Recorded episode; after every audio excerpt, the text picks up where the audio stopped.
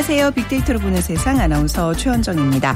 자, 3포 세대, 5포 세대에 이어진 7포 세대. 우리 청년들의 답답한 미래가 담긴 신조어입니다. 그러니까 연애, 결혼, 출산 이 세 가지를 포기하고 집 마련, 인간관계, 꿈, 희망까지 포기한 세대가 바로 7포 세대인데요. 취직해서 몇 년 허리띠를 졸라매면 자그마한 보금자리를 마련할 수 있었던 2, 30년 전의 그런 상황과는 아주 다른 현실이죠. 높은 가격의 주택 구입은 엄두도 낼 수 없는 청년들에게 요즘 새로운 개념의 공간이 등장했습니다. 주거 공간을 공유하는 쉐어하우스. 과거 고시촌 하숙집은 점점 사라지고 쾌적하고 합리적인 가격의 쉐어하우스가 최근 점점 인기를 모으고 있다고 하는데요. 자, 잠시 후 2030 hot trend 시간에 쉐어하우스라는 키워드 분석해 보도록 하고요. 그리고 오늘 세상의 모든 빅데이터 시간에는요. 최근 논란이 이어지고 있는 구글 지도에 대해서 자세한 얘기 나눠보겠습니다. 자, 오늘 빅퀴즈는요, 음, 잘 들어보세요. 이제 폭염의 기세도 점점 줄어든다는 소식 들려오는데, 오늘 밤 곳곳에 비가 오면서 가을로 향해 한 발짝 다가설 것 같습니다. 아, 가을에 이 멋진 소리를 들려주는 친근한 아, 곤충이 있습니다. 자, 이 곤충은요, 싸움을 하거나 암컷을 부를 때 소리를 내는데요. 한여름 매미 소리가 점점 사라지고, 이제 곧 가을의 음악가, 가을의 전령사, 이 곤충의 소리를 듣게 될 겁니다. 무엇일까요? 1번 개구리, 2번 참새, 3번 귀뚜라미, 4번 사자. 네, 이 곤충은 귀뚜루루루 하고 울지요. 네. 방송 들으시면서 정답과 함께 다양한 의견들 문자 보내주세요. 오늘 당첨되신 분께는 시원한 아이스 아메리카노 모바일 쿠폰 드립니다. 휴대전화 문자 메시지 지역번호 없이 샵 9730이고요. 짧은 글은 50원, 긴 글은 100원의 정보 이용료가 부과됩니다.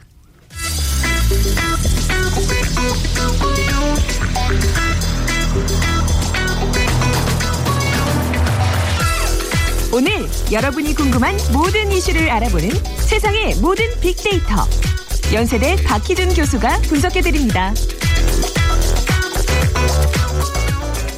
네, 연세대학교 정보산업공학과 박희준 교수 나오셨습니다. 안녕하세요. 네, 안녕하십니까. 네. 자, 오늘 키워드 이제 그 구글 지도에 대한 얘기를 좀 해보겠습니다. 이게 굉장히 논란이 계속 이어지고 있는데 예. 어떤 내용인지 먼저 살펴볼까요? 예. 에, 구글은 지난 2007년이죠. 비공식적으로 지도 반출을 우리 정부에 요청을 했었고요. 네. 에, 그리고 2010년에도 한 차례 더 우리 정부의 지도 반출을 요청을 했습니다마는 결국에는 기각이 되었습니다. 음. 그래서 올해 6월 1일에 재신청을 했고요. 그래서 절차상 휴일을 빼고 60일 이내에 반출 여부를 통보해 줘야 되는 그런 네. 법칙상 사실은 오늘이죠. 아, 25일 네. 오늘까지 네. 에, 그 승인 여부를 통보를 해줘야 되는데 에, 그런데 에, 어제 24일 오후 6시에 에, 결정이 발표될 것으로 기대를 모았습니다만 다시 한번 유보가 됐습니다. 네. 에, 그래서 60일이 더 연장이 됐고요. 그런데 60일이 연장이 된 것에 대해서도 지금 굉장히 논란이 있는 것이 에, 사실은 에, 제도상 봤을 때는 60일 이내 반출 여부를 통보를 해야 되는데 다시 60일을 연장했거든요. 네. 그래서 사실 그 관련 법령에는 심의를 연기하는 규정 자체가 현재는 없습니다. 음. 그런데 에, 지금 민원 처리에 관한 법률 시행령이란 다른 법령을 지금 유권 해석을 통해서 어, 결정을 연기를 해서 지금 일각에서는 에, 사실은 불허 입장을 밝히고 네. 구글의 재심의를 신청하도록 하는 것이 제도적으로는 맞지 않았냐라는 음. 지적이 있고요. 그래서 어, 구글에 특혜를 준 것이다라는 지금 네. 논란 또한 일고 있는데 저희가 이렇게 들여다보면은 지금 그 국토지리정보원이 간사기관 역할을 하고 있고요. 네. 그다음에 그 의사결정에는 미래창조과학부, 외교부, 통일부, 국방부, 행정자치부, 산업통상자원부, 국가정보원 등이 지금 참여를 하고 있는데 네. 그러다 보니까 각 부처가 가지고 있는 예, 이해관계가 틀린 거예요. 입장이 틀리다 네. 보니까 지금 아직도 결정을 좀 유보를 하고 있는 것 같습니다. 네, 이게 벌써 지금 몇 년째 이어져 오고 있는 논란인데 이렇게 자꾸 이렇게 뭐 결정 기한도 늦추고 이러면서 심사숙고해야 되는 이유가 어디에 있다고 보세요? 사실 요번에 결정을 내렸어야죠. 네. 네 사실 결정을 내렸어야 되는데 에, 정부 입장도 좀 이해가 가는 것이 네. 지금 11월 미국 대선이 있고요. 네. 그래서 안 그래도 지금 보호 무역주의가 기승을 부리고 있는데 음. 에, 우리가 자칫 이 반출 신청을 기각했을 경우에 네. 에, 그 역풍이 또 불지 않을까 하는 어. 관점을 가지고 조심스럽게 의사 결정을 했던 것 같아요. 그리고 네. 어, 미국 국회라든가 정부에 우리도 이 문제를 가지고 이만큼 고민을 음. 하고 있다라는 어떤 그러네요. 제스처를 취해줬 준 음. 것이 아닌가 하는 생각을 해봅니다. 이게 아, 구글 지도를 이제 이제 반출 국외 반출을 승인해달라는 어떤 그 요청에 대해서 우리 국민들의 여론도 굉장히 궁금해요. 이게 저도 이렇게 몇 번 이렇게 생각을 해봤거든요. 이게 과연 우리 안보상의 어떤 문제도 분명히 있을 텐데 또 이게 이제 어떻게 보면 위치 정보 기반 이런 서비스가 이제 앞으로는 이제 성장 산업인데 예. 이런 거를 또 우리가 막는 거는 뭔가 미래지향적이지 못하다는 생각 들고 굉장히 그 판단하기 어려운 문제예요. 그렇죠. 예, 관련 이슈들 하나 하나씩 좀 이렇게 살펴보겠습니다. 예, SNS 분석을 해보면요. 네. 지금 지난 한 달간 음. 어, SNS 통해서 나눈 관련 대화들을 분석을 해보면 14.2%가 어, 긍정적인 견해를 가지고 접근을 하고 있고요. 그러니까 이제 줘도 된다. 예. 네. 13.3%는 좀 부정적인 견해를 가지고 있고 다른 이슈와는 틀리게 굉장히 중립적인 견해를 가지신 음. 분이 많은 것 같아요. 이게 사실 그렇게 많은 우리도 국민들의 관심을 불러오는 주제는 또 아닌 것 같아요. 그렇죠. 그렇죠? 사실 우리 국민들이 피부로 네. 느끼기에는 조금 거리가 있는 그런 음. 이슈 같고요. 가장 이슈가 되는 부분이 사실은 지금 안보 음. 문제입니다. 네. 북한 최근 이제 북한 도발 등 영향으로 협의체 내 분위기가 지도 반출을 반대하는 분위기로 굉장히 강하게 흘러가고 있기 때문에 음. 그것도 또 요번에 그 결국에는 의사결정을 위반하는 원인이 됐다고 보는데 네. 예, 최근에 뭐 연이은 탈북, 북한의 도발 우려 이런 것들로 해서 우리 사회의 안보에 대한 예, 사실은 문제가 좀 고조되고 있고 이런 측면에서도 어 음. 결정을 유보할 수밖에 없지 않았나 싶은데요. 네. 그래서 사실은 그 우리 정부가 구글에게 요청을 했었죠. 구글 위성지도 서비스 내 우리나라의 안보 시설, 뭐 청와대라든가 여러 가지 군 관련 네. 시설 관련 정보는 좀 삭제를 해달라고 요구를 했는데 구글은 그걸 받아들이지 않았습니다. 음. 그러니까 반출을 요청한 지도 등을 활용해서 혁신적인 지도 서비스를 제공할 계획이기 때문에 네. 일정 부분 관련 정보가 누락이 되면 제대로 된 서비스를 제공할 수 없다라고 해서 네. 우리 정부의 요청에 일단 좀 반대를 했었고요. 음. 어, 그런데 문제는 그렇습니다. 또 하나 이제 구글의 입장에서 보면은 지금 구글이 반출을 신청한 지도 데이터는 뭐 국내 이통사들 특히 네. 이제 SK텔레콤 같은데 티맵을 통해서 지금 이제 활용이 되어지고 있거든요. 아, 그리고 네. 그 지도 관련된 데이터들은 대부분 국가안보상 민감한 지역에 관련된 정보들은 삭제되어 있기 있어요. 때문에 네. 안보에는 큰 영향을 미치지 않는다라고 얘기를 하는데 네. 정부 입장은 또 이렇습니다. 음. 그 지도 데이터는 그렇기는 하지만 구글이 해외에서 제공 중인 위성 이미지와 결합될 경우에는 그렇네요. 예, 결합될 네. 경우에는 네. 민감 지역 정보가 공개 안 될래 안 될 수가 없는 상황이 되기 때문에 결국에는 안보에 위협을 줄 것이다라는 지금 의견이 있고요. 음. 그래서 그 두 의견이 지금 팽팽히 좀 맞서고 있는 것 같습니다. 이거 이용해 보신 분들은 알겠지만 뭐 어디 무슨 뭐 이탈리아 나폴리에 뭐 어디 거리에 있는 몇 번가에 있는 어떤 카페를 보고 싶다 하면 그 위성 지도 위성 사진으로 쓱왜 이렇게 그 팔로우해서 이렇게 막 따라가서 바로 그걸 보여주잖아요. 그렇죠. 아주 정밀하게. 그 부분을 지금 우려하는 아, 거죠. 그렇군요. 예. 근데 이게 지명 표기도 우리 이번에 왜 그 이제 뭐 게임 때문에 좀 밝혀졌지만 뭐 속초가 북한으로 이제 막 표기도 돼 있고 뭔가 예. 지명 문제도 좀 있는 것 같아요. 사실 그래서 네. 이제 우리가 지도 음. 관련 데이터를 반출할 경우에 네. 지명 표기 관련해서는 우리 측의 표기를 따라줄 것을 구글에 요청을 네. 하고 있습니다마는 네. 구글은 국제적인 기준을 적용하겠다라고 아. 해서 좀 그 부분에 대해서 미온적인 태도를 취하고 있고요. 뭐 동해나 독도 같은 문제가 좀 그렇죠. 걸려 있겠네요. 그러다 보니까 네. 동해를 지금 일본해로 표기할 가능성도 있고 어. 그다음에 독도를 리앙쿠르암으로 음. 어, 표기할 가능성이 있기 때문에 네. 이 부분에 있어서도 또 우리 정부가 우려를 하고 있는 것 같습니다. 네. 뭐 이제 이런 안보 문제도 있지만 산업과 관련된 문제도 큰 문제죠. 사실 이제 구글 지도가 국내에 본격적으로 진출을 하게 되면 네. 관련된 국내 산업이 무너질 것이다 하는 불안감이 굉장히 높은 것 같고요. 음. 이제 뭐 안보 문제를 차치하고서라도 지금 지도 관련된 시장이 한 국내 규모가 한 7조 원 정도가 됩니다. 요 네. 시장이 붕괴될 수 있다라는 아. 것이 또 관련 전문가들의 의견이기도 하고요.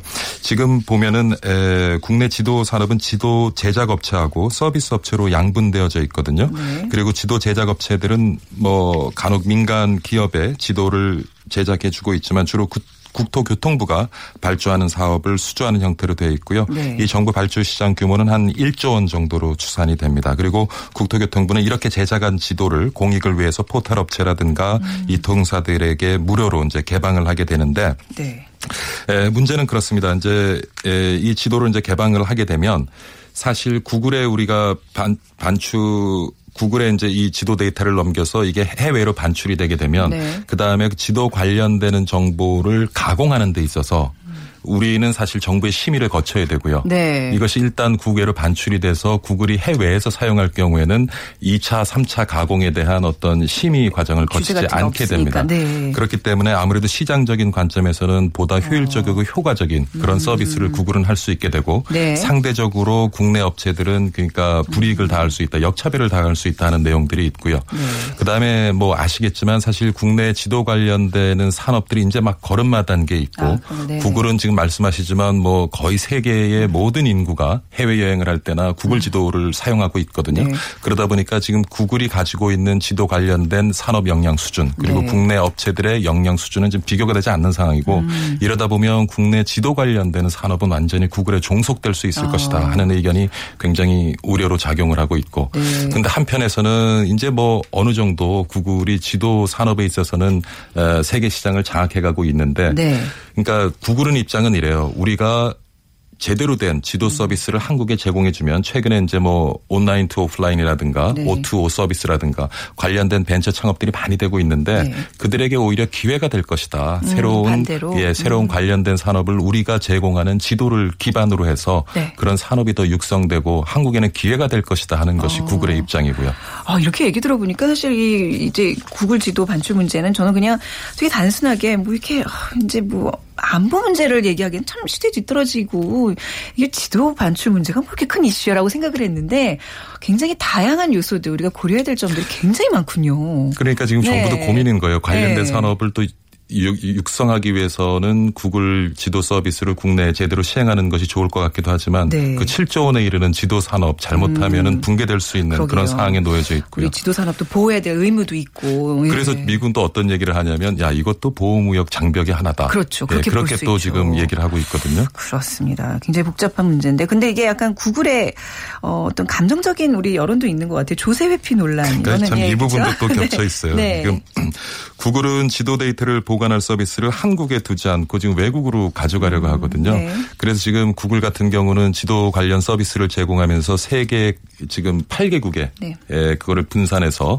지금 관련되는 서버를 놓고 어, 서비스를 제공하고 있는데 그 안에 포함된 것이 대만도 있고요. 근데 네. 지금 한국은 포함이 안 되어져 있는 상태고 그렇기 때문에 한국에서는 왜 이 사업을 음. 한국에 서버를 두고 한국에서 하지 않고 이것을 굳이 가지고 나가려고 하느냐 음. 그것은 분명히 관련되는 세금을 내지 않기 위한 네. 어떤 속셈이 아니냐 음. 이게 이제 시민 단체들의 의견입니다. 뭐 일정 부분 어, 일리가 없는 것은 아니고요. 근데 네. 구글 입장에서는 지금 뭐 여러 가지 어떤 사업의 전략적인 그런 측면에서 갑자기 한국에 서버를 두고 네. 어, 물리적인 서비스를 제공할 수 있는 그런 물리적인 공간을 한국에 두는 것은 지금 불가하다라는 음. 또 입장을 고수하고 있고요. 분명히 구글이 이렇게 좀 여기 우리 지도에 어떤 게 좀 집착이라 그럴까요? 굉장히 관심을 두는 건 분명히 이게 사업성이 있기 때문인 거잖아요. 그죠? 지금 한번 보십시오. 어. 여러분들 스마트폰 사용하지만요. 네. 대부분의 그 서비스들이 위치 기반 서비스예요. 그렇죠. 그래서 네. 이 지도 관련된 산업이 얼마나 지금 음. 중요한지 모릅니다. 지도를 가지고 있고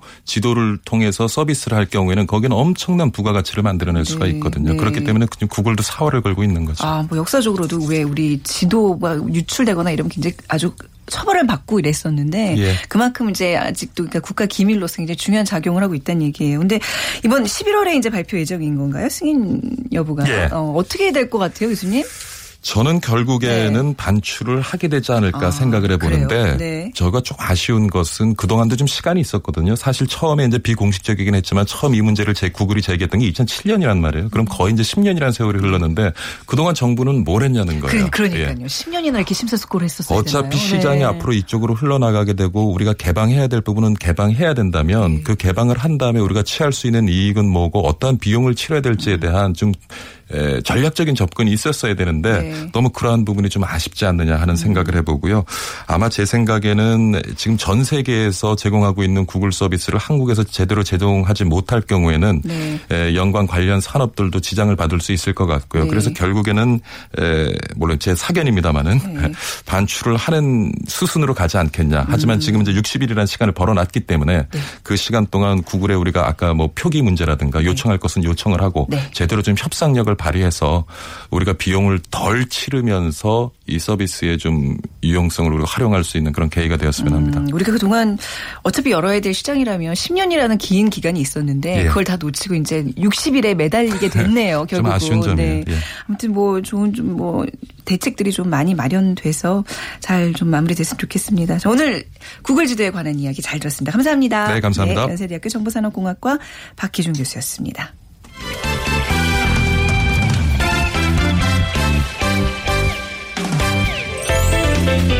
빅데이터가 알려주는 2030 핫 트렌드. 빅커뮤니케이션 전민기 팀장이 분석해드립니다. 네, 빅커뮤니케이션 전민기 팀장 나오셨습니다. 어서 오세요. 네, 반갑습니다. 전민기입니다. 네, 빅퀴즈 부탁드릴게요. 네, 이 가을에 멋진 소리를 들려주는 친근한 곤충이 있습니다. 이 곤충은 싸움을 하거나 암컷을 부를 때 소리를 냅니다. 네. 예, 아까 어떻게 귀뚜루루라고 하셨던 것 같은데 그렇게 울지 않나요? 비슷한 것 같아요. 네, 네, 비슷하죠. 네. 네. 한여름 매미 소리가 점점 사라지고 이제 곧 가을의 음악가, 가을의 전령사 이 곤충의 소리를 듣게 될 것 같은데 이 곤충 맞춰주시면 됩니다. 1번 개구리, 2번 참새, 3번 귀뚜라미, 4번 사자. 네. 근데 요즘 이거 보기 참 드문 것 같아요. 도심에서는 그죠? 네, 저는 본 적이 없는데 요즘에 소리는 들리긴 소리는 하더라고요. 예, 어디선가 보면 콘크리트 아래 뭐 어딘가 있겠지만 예, 어릴 땐 예. 집에 많이 들어왔었거든요. 집에 들어오죠. 예. 네. 자, 정답과 함께 여러분들의 의견들 기다리고 있습니다. 휴대전화, 문자메시지, 지역번호 없이 샵 9730이고요. 짧은 글은 50원, 긴 글은 100원의 정보 이용료가 부과됩니다. 자, 오늘, 아, 앞서 이제 저희가 그 젊은 그 이제 층에서 요즘 유행하고 있는 쉐 어하우스 얘기를 간단하게 드렸는데, 그래서 그래서 좀 생소해요. 쉐어하우스가 무엇인지 좀 알아볼까요? 네. 쉐어라는 게 나눈다는 뜻이기 네. 때문에 다수가 여러 명이 한 집에서 살면서 어떤 지극히 개인적인 공간, 침실 같은 것만 따로 쓰고 음. 뭐 거실이라든지 화장실, 욕실 이런 거를 공유하는 이제 생활 방식입니다. 그래서 네. 뭐 입주민들이 공동으로 사용할 수 있는 어떤 취사 구역도 있고 휴식 공간 같은 게 마련이 돼 있고 어, 이 외에는 그냥 혼자 방 안에서 어, 본인들 할 일을 할 수 있는 그런 건데 1, 2인 가구가 많은 이 외국 있잖아요. 일본이라든지 음. 뭐 캐나다 이런 도심에는 이미 많이 도입이 돼 있고요. 일본 같은 경우는 이제 1980년대부터 네. 등장한 주거 양식입니다. 그래서 뭐 예전에 봤던 미드의 어떤 프렌즈라든지 네네, 뭐 남자 맞아요. 셋, 여자. 셋 이런. 거 생각해 아. 보시면 아 마 쉽게 어. 음, 다가오실 겁니다. 우리나라도 예전에 대학가에서 이제 하숙집, 그러니까 이제 하숙집 그렇죠. 아줌마가 없는 그런 형태. 맞아요. 하숙집 아줌마가 안 계셔야 안 되고 계시네, 네, 네. 시설이 조금 더 세련된 네. 느낌으로 각- 각자의 어떤 가져야 이제 됩니다. 예. 어떤 사적인 영역이 좀 확보가 돼야 되고 그렇죠. 화장실도 있다거나 뭐 네. 이런 식으로. 근데 요즘 쉐어하우스를 비롯해서 이렇게 새로운 형태의 주거 문화가 많이 만들어지고 있다면서요. 그러니까 이제 네. 쉐어 하우스를 볼 때 한 두 가지 관점으로 보시면 되는데 어 취준생들이라든지 대학생들이 약간 좀어그 내는 돈이 좀 부담스러워서 네. 함께 사는 경우가 있고요. 네. 그 다음엔 어떤 취미라든지 어 일적으로 비슷한 일을 하는 사람들끼리 모여서 사는 음. 아, 이렇게 좀 그래요? 나눠볼 수가 있거든요. 어, 네. 그래서 뭐 반려동물과 함께 사는 사람들을 위한 펫하우스 같은 거. 왜냐면은 아. 파트 같은 데 살면 좀 스트레스 받잖아요. 뭐 네, 네. 개 짖는다고 뭐 그쵸. 민원 들어오고 하기 아. 때문에 같이 키우는 사람들끼리 모여 사는 겁니다. 네. 그리고 또 음악 하는 분들은 뮤지션 하우스라고 해서 서로 음악을 하는 사람들끼리 음. 모여 살고 그다음에 이제 일본에 이런 형태가 많은데 오토바이 타시는 분들 있잖아요. 네. bikers 맨션이라고 해가지고 이 오토바이 타는 사람들끼리 모여 사는데 여기 특징이 뭐냐면은 사실 무슨 의미가 있죠? 오토바이 타는 사람들 왜냐면. 오토바이 타는 분들은 네. 이 오토바이가 굉장히 소중한 자산이고 또 아끼는 아, 건데 네. 생각해 보세요. 이 오토바이를 세워놓는 전용 주차장은 따로 거의 없어요. 그걸, 그걸 마련해 놓는 공간이. 아. 그래서 라커처럼 있잖아요. 네. 이 오토바이 한 대가 딱 들어갈 수 있는 주차장이 마련이 돼 있습니다. 네. 그래서 거기 넣어놓고 본인 방으로 올라가는 형태로 돼 있는 뭐 이런 식으로 해서 요즘에는 어. 취미를 공유한다든지 네. 일적인 것들을 공유하면서 살아가는 그런 문화가 이제 좀 확립이 돼가고 있습니다. 어, 이런 게 이제 개념으로 이렇게 확실히 나왔군요. 저는 이제 예전부터 이렇게 육아를 왜 또래 애들 같은 이제 그런 있는 집들 여러 집 같이 모여 살면 참 좋겠다. 그래서 서로 좀 육아도 좀 같이 봐주고 등하교 같이 해주고 뭐 그런 것도 이제 쉐어하우스 일종이라고 할 수 있는 너무 거네요. 좋죠, 예. 그러니까 한 지붕 두 가족, 뭐 한 지붕 세 맞습니다. 가족 뭐 이런 네. 의미로 요즘인데 이 쉐어하우스가 인기가 높아지고 있는 특별한 이유가 있을까요? 뭐 이 대학 교육 연구소에 따르면 서울 지역 대학생이 지금 52.6%가 혼자 산다고 합니다. 그래서 어. 평균 월세로 66만 원 정도를 내고 있는데 네. 어, 갈수록 방 구하기가 더 힘들다는 거예요. 음. 방도 부족하고 기숙사가 워낙 부족하잖아요. 그렇죠, 네. 그래서 작년 기준으로 전국에 440개 대학교 기숙사의 학생 수용률을 보니까 17.54%밖에 안 된다는 거죠. 나머지는 다 어떤 형태로든 방을 구해야 된다는 얘기네요. 그렇습니다. 그런데 또 원룸이라든지 뭐 오피스텔 구하기는 돈이 너무 많이 들잖아요. 네. 그러다 보니까 이제 쉐어하우스 형태가 이제 대안으로 좀 떠오르고 있는 겁니다. 아, 비싼 등록금 내는데 좀 기숙 시설을 좀 많이 늘릴 수 없을까요? 항상 보면 안타까운 맞습니다. 현실인데, 네.